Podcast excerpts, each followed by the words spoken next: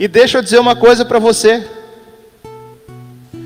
esquentar banco de igreja não é garantia de salvação, se o nosso coração estiver longe de Deus. Você está entendendo? É por isso que o Papa São João Paulo II ele falava de uma evangelização que precisaria acontecer entre os batizados. A gente pensa em evangelização, a gente né, vem na nossa cabeça ir para a África, ir para a Ucrânia, ir para o Oriente Médio, ir lá para as tribos da Amazônia. Mas, gente, tem pessoas que precisam ser evangelizadas aqui dentro. Tem muito católico que nunca teve um encontro pessoal com Jesus. Gente, vamos olhar para o nosso Brasil. Qual está o estado da igreja no nosso país? Não estou falando aqui de igreja, hierarquia, bispo, CNBB, não é disso que eu estou falando. Eu estou falando aqui do coração dos católicos. Se nós olharmos e fizermos uma pesquisa, os últimos dados é que 60% das pessoas do nosso país se dizem católicas, ou seja, de cada 10 pessoas, de cada 10 brasileiros, 6 se dizem católicos. Mas será que são todos esses que andam conforme o coração de Deus? Ou está cheio de ovelha desgarrada aí no meio dessa população? 60% se dizem católicos, mas quantos de fato caminham com Jesus? Mais de 60% são batizados, mas quantos que de fato vivem o seu batismo?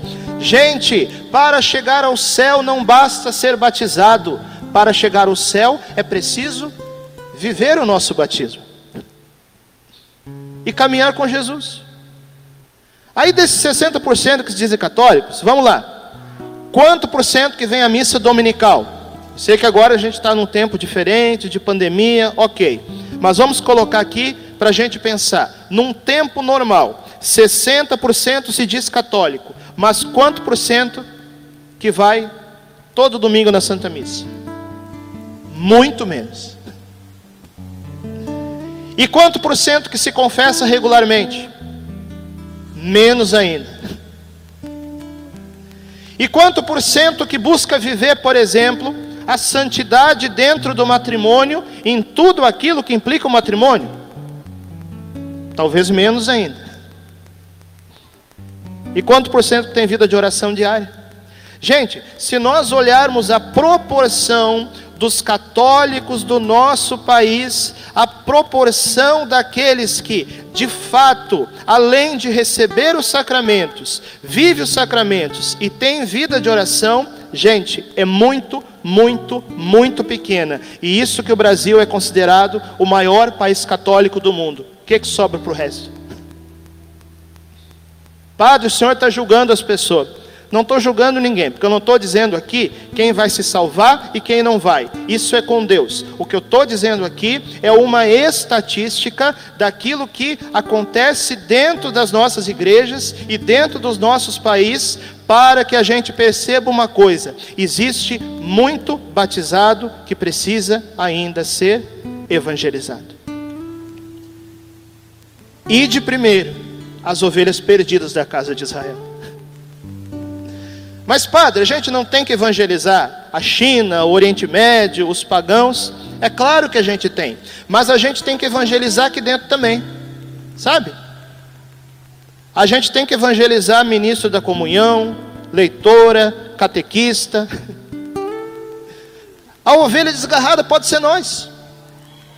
entenda uma coisa também: não existe nada problemático em você descobrir que você é uma ovelha desgarrada. Pelo contrário, esse é o primeiro passo para ser salvo por Jesus, porque Jesus veio exatamente para chamar os pecadores. Jesus veio exatamente para salvar os pecadores. Jesus veio especialmente para a ovelha desgarrada, que nessa manhã pode ser você. E de primeiro, as ovelhas perdidas da casa de Israel de dentro da igreja. Não quer dizer que a gente vai esperar todo mundo aqui estar tá evangelizado para evangelizar os de fora. Está entendendo? A gente pode fazer as duas coisas junto mas a gente precisa ser essa ovelha evangelizada. E quando eu falo aqui de ovelha evangelizada, quando eu falo aqui de evangelizar, eu não estou falando aqui simplesmente de se adequar a uma teoria, de se adequar a uma doutrina, embora a doutrina faça parte do processo de evangelização, mas eu estou falando aqui de se deixar evangelizar, se deixar ser possuído pelo Evangelho, deixar que o Evangelho vá entrando na nossa história, na nossa forma de ver o mundo, na nossa forma de pensar nossa própria história, que vai entrando nos nossos pensamentos, nos nossos sentimentos, nas nossas atitudes. Isso é ser evangelizado. E nós, como as ovelhas da casa de Israel, a primeira coisa que nós precisamos pedir a Jesus é o seguinte: Jesus, me evangeliza. Porque Jesus é o próprio Evangelho. E Ele pode entrar em nós e mudar a nossa vida. Muito bem, agora eu chego onde eu quero chegar. Do mesmo jeito que no antigo Israel havia muitas ovelhas que não tinham pastor, havia muitas pessoas sobre as quais Jesus dizia: Ide as ovelhas perdidas da casa de Israel, também na igreja, também no novo Israel que somos nós, existem muitas ovelhas perdidas, que podemos ser nós também. Jesus falava daquelas ovelhas perdidas, que, por exemplo, na antiga aliança, frequentavam o templo, faziam as orações, e talvez muitas dessas pessoas, às quais Jesus se refere, fossem inclusive pessoas que tinham funções de importância no templo. Talvez aqui Jesus estivesse falando dos fariseus, dos escribas, dos mestres da lei, das mulheres de oração que viviam dentro do templo, mas que talvez estivessem com o coração longe de Deus. Assim também corre o risco de ser nós. Tem pessoas que frequentam a missa dominical, ou talvez não frequentem, mas que, mesmo estando aqui dentro, mesmo recebendo os sacramentos, não estão caminhando com Jesus. E eu volto a dizer: que a ovelha perdida pode ser eu e você. Pode ser eu também. Eu, como padre, corro todos os dias o risco de ser uma ovelha desgarrada. Se eu não for um padre que reze, se eu não for um padre que me confesso regularmente, que isso, padre? Padre também se confessa? Claro que se confessa.